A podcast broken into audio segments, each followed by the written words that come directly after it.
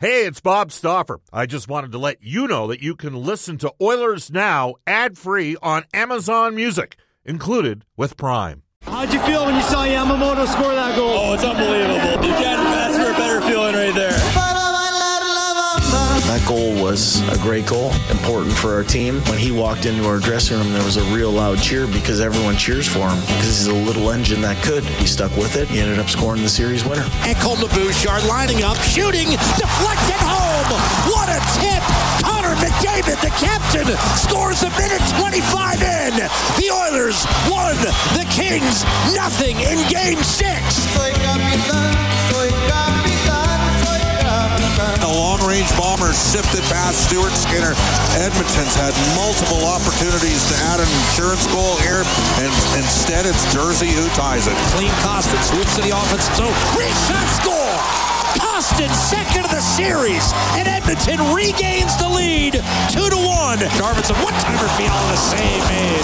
Stuart Skinner on the rebound, driven down the ice. It was fun to go through all that for my first playoff round uh, in the NHL, being able to lose a OT game and learning how to come back from that and get a win, breaking a stick and letting an empty net goal go in, being able to understand how it works. You know, might as well bounce back and do my thing. I'm excited to hopefully do that uh, another time here. Flipped in front, wrist shot, save made. Trevor Moore, point blank. Stuart Skinner, best save of the night, shorthanded. Here's a one-timer score. McDavid to Draisaitl and Edmonton extends to a 3-1 lead.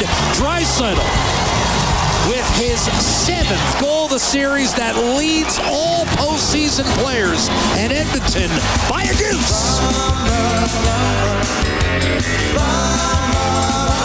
Fiala to Kempe, shot scored.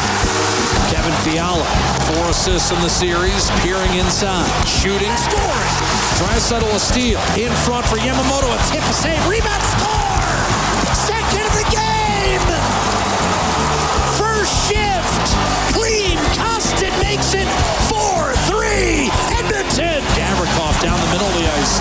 Danault wanted a potential shorthanded chance. Oh, a turnover! And Danault taps it home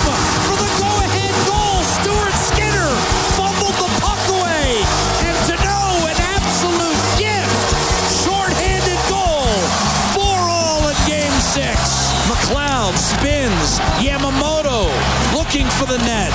Top of the left circle. Shot score! Kailer Yamamoto put it upstairs. And Edmonton takes a 5-4 lead. We beat them in a, in a long series last year too. We're comfortable playing in these games. We've said that they're a good team. They're better offensively than I think people give them credit for. It's a credit to us to uh, to get the job done here. I was proud of our team. I was proud how our team altered our game in order to meet this challenge that's immediately before us. But now we're going to take on a team that finished ahead of us in the standings. We're going to have to elevate our game. I believe our players believe in our process, but now we got to go out and make good on it. And welcome back to Oilers Now, everybody. Going three hours for as long as the Oilers are in the NHL playoffs. Let's hope that the, we're going three hours for another six weeks. This is Oilers Now. It is brought to you by our title sponsor, and that is the one and only World of Spas. Aching after a long day, World of Spas offers tubs designed with your relief in mind. Rest, recover, and relax with World of Spas. Edmonton's number one swim spa dealer. Visit worldofspas.com. Uh, La Bamba, of course, uh, paying homage to both Joey Moss and Ben Stelter. And uh, a bit of the Oilers theme song after wins at home. Uh, the Edmonton Oilers opening on the road against the Vegas Golden Knights as we head off to the River Cree Resort Casino Hotline. And we're going to go to our Oilers Now headliner today, backed by popular demand for his incredible detail. Um, on goaltending, we're going to bring in Mike McKenna, our Oilers Now headliner, brought to you by Wilhauk Beef Jerky. Uh, I'm going to see Trent and Nicole tomorrow on uh, one of the now two off days in between uh, games one and two. Uh, Wilhauk Beef Jerky, it's the best you've ever tasted. Search for Wilhauk, W I L H A U K today. Mike McKenna, uh, who uh, was a goaltender for multiple NHL organizations and now does some fine work with Daily Faceoff. Hello, Mike. How you doing? Hey, Bob, I'm doing great. And the best part of today, you get a double dose of me. It's not just goaltending. I covered Vegas pretty closely for a couple of years and still do. So Yes. we got plenty to talk about, man. Look at this, getting going Yeah. on game one. Yeah, absolutely. So uh, I have a theory about uh, the Vegas Golden Knights. I don't know if you remember this, but when the Oilers uh, relieved Pete Chiarelli of his duties uh, in January of 2019, I put a tweet out and had Kelly McCrimmon listed either first or second. He was the then assistant GM of Vegas as uh, the, one of the top candidates for the Edmonton Oilers general manager job. Vegas subsequently, as Bob Nicholson began the process when the season ended that year, quickly accelerated Kelly into the GM's role. Um, he hired a lot of the people in this organization. He and George McPhee have excelled at finding players at relatively cheap prices that have come in and killed it. Karlsson, obviously, in the expansion draft. Chandler Stephenson is another primary example. My theory is players come here and get better. Why? You are around this on a day to day basis. What do they do? Uh, what's in their environment that keeps making guys better? Well, you know, the initial factor was just simply the expansion draft and having opportunity. And William Karlsson certainly fits into that role. And I think you could even toss Jonathan Marchessault in as well, Riley Smith playing a bit expanded. But you talk about somebody like Stephenson, who the Vegas Golden Knights picked up on a whim, basically. I mean, there was past precedent, right? George McPhee was the GM of the Washington Capitals when Stephenson was coming up through that organization. So he knew the player very well. But they got him for a fifth round pick like basically a used puck bag. Stephenson has worked so well because him and Stone are so good together. And of course, Stone also is another player who came over from Ottawa and, and managed to take his game to, in my eyes, to another level because he was named captain. Simple as that. He was given the responsibility to lead that team. I'd played with Stone in Ottawa where, you know, he was an assistant captain, but he wasn't given the full reins. In my eyes, hadn't reached his potential. He has in Vegas. Um, but I think for just across the board, that team you know, the last couple of years have been a bit rocky. They've gone through a lot of players. But there's a pretty good vibe there, man. Like there's way worse places that you could be playing hockey. They're treated incredibly well in Vegas and and there is a bond with that community that the players get to feel. So, you know, sometimes you feel like you take on an added responsibility to the people that you play in front of every night and I think that's an integral part of being a Vegas Golden Knight. You said it's rocky. I mean, they had a rocky year last year in large part due to injury. Now, I'll be honest, Mike. I thought Vegas might miss the playoffs at the start of the season. I, I'm serious. I thought they could go the wrong way. They came in first in the West. And they came in first, Mike, despite not being top 10 in goals for, top 10 in goals against, top 10 on the power play or the PK, top 10 in shots for, shots against. How in the heck did they do it? They did it because they defended, and they also did it because Kelly McCrimmon hired Bruce Cassidy as the head coach of this team, and and that's not a that's not shot over the bow at Pete DeBoer, who did a great job as head coach of the Golden Knights and is also now leading the Dallas Stars, and he's still around too. But what Bruce Cassidy did really well is put structure, defensive structure in place for the Vegas Golden Knights that even when the team went through an injury spell, January, February, you know, they, they were missing players but they still had the structure in place that as long as they had two thirds, three quarters of their main guys, they could get it done. So they've been able to keep shots to the outside for the goaltenders. They've made Logan Thompson, Adin Hill, take your pick, Laurent Brossoit. They've made them look really good um, because of that. And so the scoring aspect has been tough for them because you've expected Eichel to really pick it up, and I think we found that Eichel is he's probably a point a game player at the NHL at most. He's not going to be your 120, 130 guy like a Tkachuk or a McDavid or beyond with them. But I think that Vegas plays to a pretty strong identity with Cassidy. They're not great at anything other than executing their system, right? They're good on the power play, they're good on the kill, um, but they're not great at anything. It's the sum of the parts there that much like the way that their roster is constructed with a whole lot of five and six million dollar contracts, you get a lot of good hockey out of quality players, and it comes together as a group. Their defense averages six foot three, two hundred and fifteen pounds. Now Edmonton has a much bigger defense spike, as you know, than a couple years ago when they played the Jets and they had Kris Russell 5'10", 185, uh, Tyson Barrie 5'11", 200 pair in their second pairing. I mean, you look at the Oilers and you got Nurse at six four. Uh, he's playing with Ceci at six three, though not an overly physical player. Uh, you got Ekholm at six four. He's with Bouchard six two. And then you got Kulak at six one and a half with six foot six, uh, six foot seven. Vincent Desharnais and Broberg six foot four if they go eleven and seven. But the Knights average six foot three and two hundred and fifteen and I might assert to you they're probably even a little bit more physical in the back end. You talked about the ability to box out outside. Is that part of the factor? They got that big, heavier defense with a couple guys that can really move it. Yeah, and there's a guy named Brayden McNabb that I don't think people realize how important to that team to Vegas as he is. And the thing is, McNabb's a little bit banged up. Um, he, he was he did miss a game in the first round series with an upper body injury. I think his ribs were beat up uh, from what I had been hearing, but he will be in the lineup this evening. Mark Stone will be in the lineup as well. Of course, he's a forward, but I mean that's a pretty heavy heavy tall, big, yet mobile defense for Vegas. And I don't think it plays quite the same role as it did under Pete DeBoer. Um, you know, DeBoer loved to get the defense in on the rush, the second wave of attack, and Cassidy's a little bit um, a little more relaxed in that regard. But you look down that that pairings, man. You've got Whitecloud. he can play heavy. He'll block shots. Hague, he's rangy. Uh, McNabb the same way. And Pietrangelo for me, I think Pietrangelo is the best all-around player for the Vegas Golden Knights this year. And, and he's kind of been hit or miss so far in this playoffs, which is a little bit surprising for me.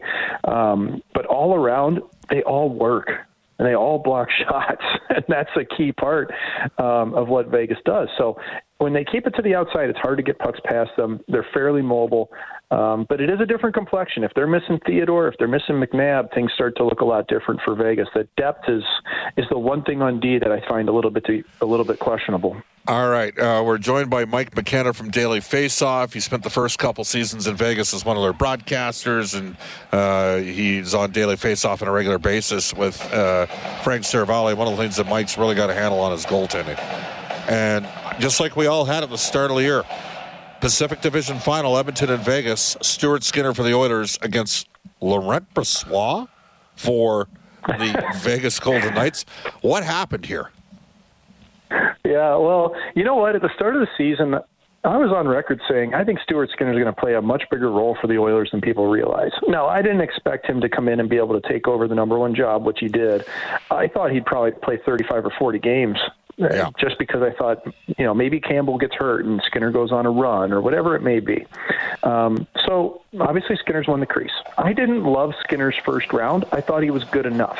But what I did like about him was his resiliency. I mean, we all saw the gaff with the broken stick in Game Six. I mean, you can't yeah. do anything about that. Nothing. There's nothing you can do about that. Um, but man, he responded and came back and just shook it off. That impresses me. Um, he, he's not the most dynamic goaltender but he is very structured. He's good enough to win rounds. Now with Brossoit, man, like he came off of complete hip surgery, like reconstruction surgery in the off season. He basically hadn't been healthy since December, January, maybe ever. He says he has more mobility than he's ever had before. And I think the key component for Brossoit is actually the fact that he started this year in the American League. He played 23 games in the American League this year, Bob, before he got called up by right. necessity to the Vegas Golden Knights. Now, and you factor in that he played five with the Golden Knights down the stretch, played well. He played 28 games total this season. That's the most that he's played since he was a member of the Oilers organization in 2017 18. And that was in the American League. So I think there's a rhythm there for Brossoit. And I also think that he's taken a look at his game in the mirror and said, you know what? Last year I allowed way too many goals where I was passive in my post integrations. I was down early. Pucks beat me up high. I've seen him be much more vertically active making saves. Um, his hands seem to be freed up a little bit, and it's really his mobility. Like his hips must feel amazing because his flexibility and his explosiveness uh, is better than I've seen. So I say all that though, Bob. Brossoit's got a great team in front of him defensively. Brossoit has been very good. If Vegas loses this series, I don't think it'll be because of Brossoit.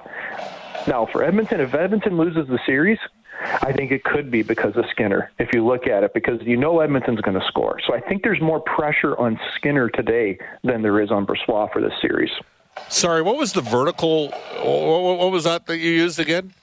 You said the yeah. Let me. Yeah, I apologize. You know, I get nerdy about this, Bob. No, so no, I no. I want you to just active. educate educate me and the listeners. Vertical. What did you say? Integration. I, yeah, I appreciate it. So vertically active. What I mean by that is some goaltenders, when they get down on their knees, they don't move their hands. They don't move their shoulders. They're static. They're stationary. And so you'll see times where you know, we have a, we have a post integration that goalies use nowadays, reverse VH. And if you don't know what it is, Google it. But basically, it's when the goalie is down against the post with their knee on the ice and their shoulders leaning against it. Well, players have really started to pick those upper co- corners. And a guy like Brossoit got roasted on that last year. What he did to adapt that is now he'll shift he'll shift upward, like vertically push up okay. the post to take away that area. And he'll also do it when the puck is a little bit further away. I think he's just made himself not just conscious that people are shooting for these places, but he's also got to be able to make that save. So I saw, I, yeah. sometimes I coin things I don't even realize it vertically active. I saw Connor McDavid in back to back years in Pittsburgh in the second half of the season, once on Casey DeSmith and once on uh, Tristan Jarry. Exact same play, cut uh, from the right hand side. I was on the power play from the right to the left, and then beat the goaltender, Heidelish, basically aim at his head because he was taking away the, the, the, lower part of the net and was cheating a bit and banked it in, uh, you know, beat him over the shoulder as it turned out. Yep. And that's kind of what you is that kind of what you're talking about then? Yeah, it's similar to that. I mean, I bottom line, if you want to just distill it down, Brossoit was just getting beat high blocker way too often last year in high okay. glove because his hands and shoulders weren't active and pucks were going up and over him. He's corrected that in my eyes to as much of a degree as you could expect in an off season. All right. Uh, I, I got to ask you uh, because there's been conflicting reports out of Boston. Did you hear anything about the fact that maybe Ullmark wasn't at the right place to be playing in Game Six of that series against Florida? You know, I saw Kevin Weeks tweet that Ullmark was playing with, I believe he said a debilitating injury. I want to hear say. Um, this really kind of bothered me to see because one it really makes Jim Montgomery look bad. And I don't know if Jim Montgomery deserves that because if a if a player's playing with a, what's something that feels debilitating, why are you in the net? Like you need to get out of the net if that's the case. Um, especially with Swayman available, who's yep you know, right there with Ullmark. So I don't know if that's the case. Somebody mismanaged this, and I don't want to toss that right at Montgomery to start because I right. get the feeling he might have been, you know, overruled. not oblivious, but maybe not quite aware or overruled. It could have happened as well. If Ullmark's the guy, he's being paid. I don't know. I will say this though about Boston, Bob. They have historically, for the last 10, 12 years, picked their guy for playoffs and run with them. Rask and Halak, they did that. Thomas and Rask, they did it. It seems to be that if Bob Essensa, the goalie coach, is the person who is involved in these decisions, which you would expect, there seems to be a preference for playing one guy.